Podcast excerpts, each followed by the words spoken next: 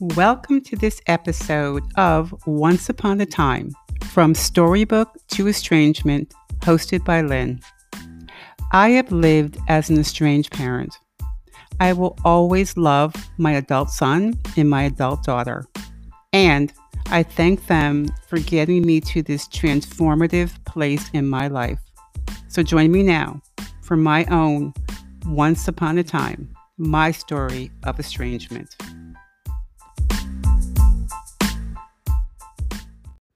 A special thank you to my audience of Once Upon a Time from Storybook to Estrangement with Lynn. This is my 52nd episode. Because of you, my 52nd episode is such a milestone for me. Together, we have grown, we have learned, and we have cried as estranged parents. Please continue to join me on Once Upon a Time from Storybook to Estrangement with Lynn.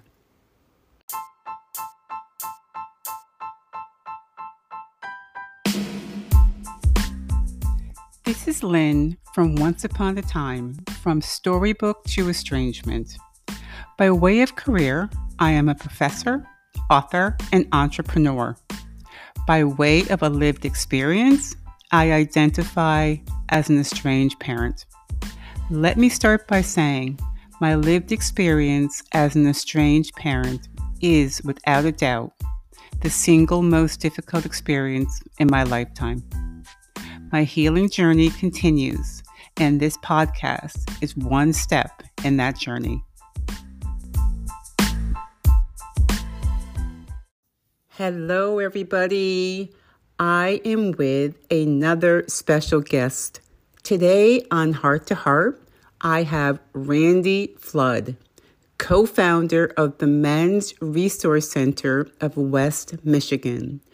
Mr. Flood is also a parental alienation expert. And if you've been following my podcast, you know that I always have our guests introduce themselves.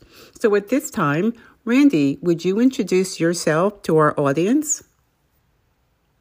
Well, thanks. Thanks for having me on, Lynn. Uh, we've had some conversations to preface this, and it's been exciting to anticipate this conversation today. So, um, yeah, the director of the Men's Resource Center, I founded, co-founded that with my co-author Charlie Donaldson, who with whom I've written a couple books that we might talk about later on. But um, that was in 2000 and, and um, i had a center in grand rapids michigan that i um, directed and he worked uh, the center in holland michigan And since that time uh, charlie has retired and uh, the holland office is no longer there but i continue to operate the grand rapids grand rapids office where we offer specialized consultation counseling and coaching um, for males young men men older men and we see men as a special population, just like you see um, Latinos or women's issues or African American issues, gay and lesbian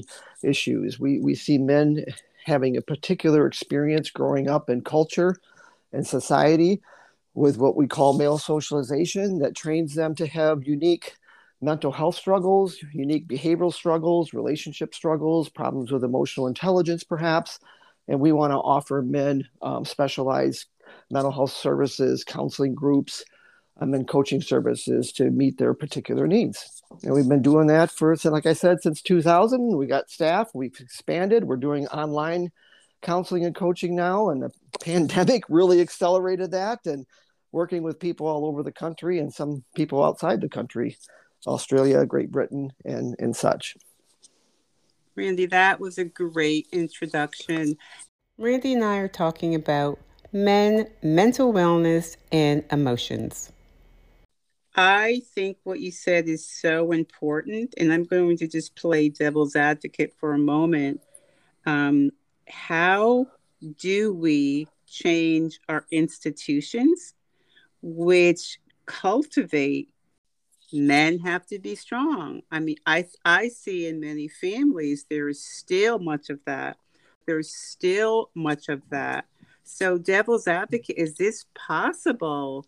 Well, one of the things I think that we pay attention to that's outside of just gender uh, socialization, gender issues, is this term called the zeitgeist, which is kind of the spirit of, of our current culture or current society. What do we know? What are we embracing? What is the wisdom um, of the current society or current cultural um, mm-hmm. structure? And, and one of those is, is, is having flexibility and adaptability. Take a look at how we're building cars or vehicles, for example. I mean, we used to build vehicles that were very, very specific to one type of function. It's like you've got a truck that's heavy, gas guzzling, pulls things, it's very tough. Now we've got these vehicles, and you want this vehicle to adjust and adapt to the driving structures or the person's driving interests. Mm-hmm. And that, and we're, we're building buildings that you know that have flexibility, and restaurants structures and architects and, and, and so what I'm saying is that why can't we build humans that have mm-hmm. greater flexibility? We understood the importance to do that with females. We were saying, you know, there was the feminine mystique and in in in Betty Friedan who said, you know, we have a problem with no name. We got why are these women who who've achieved at a high level. They live in the suburbs and they got all the china ware and they picked out the drapes and the best furniture and white picket fence and drive the best vehicle and they're depressed and they're running for the shelter of mother's little helper. What is going on with these women? Well, some of these women were born to be judges, born to be CEOs of GM, born to be running for president, and they were and their experience a press focused on just one thing that wasn't meeting their needs. And so we told them they could be playing sports. Mm-hmm. They could, they could, we were empowering women to say, you can do, you have choices to make. We want you to develop your harder side, your more masculine side. And we're going to put you in sports. We're going to put you in debate teams. We're going to get you educated. You can be an engineer too. Well, we don't do that very well with boys. We mm. don't give them the, that message that they too can have the flexibility. They too can be sensitive and nurture that side of their emotionality and still work on being tough and strong and perform at a level in sports. I have an example with my son who played three sports. I thought he was very athletic. I gave him all kinds of sports lesson pitching lessons and he was excelling in all three sports and then all of a sudden his freshman year, after his freshman year of baseball, he said, "I want to quit and play theater, do theater, Dad." Mm-hmm. I'm like, theater. Theater is what what an on someone who doesn't have athleticism. If you're born with athleticism, you're supposed to be an athlete. Mm-hmm. you know, and so I was a director of the Men's Resource Center, and he was challenging my old gender binary. Um, and so, uh-huh. anyway, long story short, he excelled in theater, and then he was part of a state championship football team as a tight end, and he was able to do both. Um, and so that flexibility mm-hmm. is is is an example of you don't have to be just one dimensional human being, nor do we have to build vehicles or build um, um, architecture that are one dimensional. We have this capacity to evolve and transcend and transform ourselves. And I think we need to do a better job at that with our boys and girls. So you did a great job with your son of both flexibility, as you mentioned, and adaptability. And, and he he did a great job with me challenging some of my old ideas too. And and that's and I think that's where a lot of this growth begins, right? So yeah. he was really good at saying, Dad, whoa.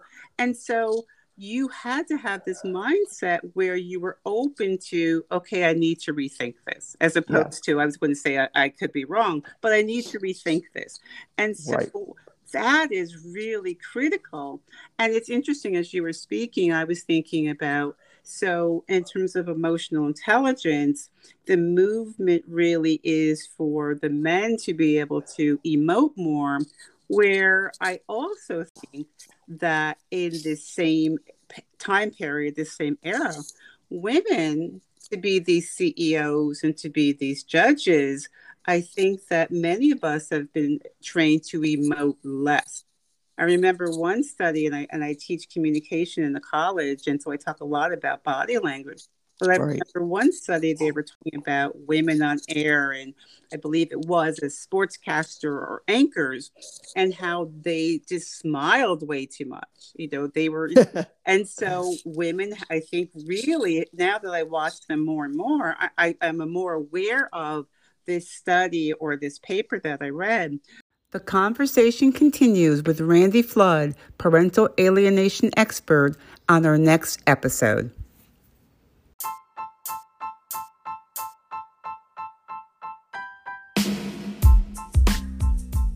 Once Upon a Time, From Storybook to Estrangement, are my own stories of my lived experience.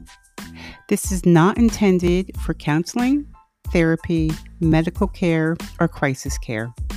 Thank you for joining us. Until next time.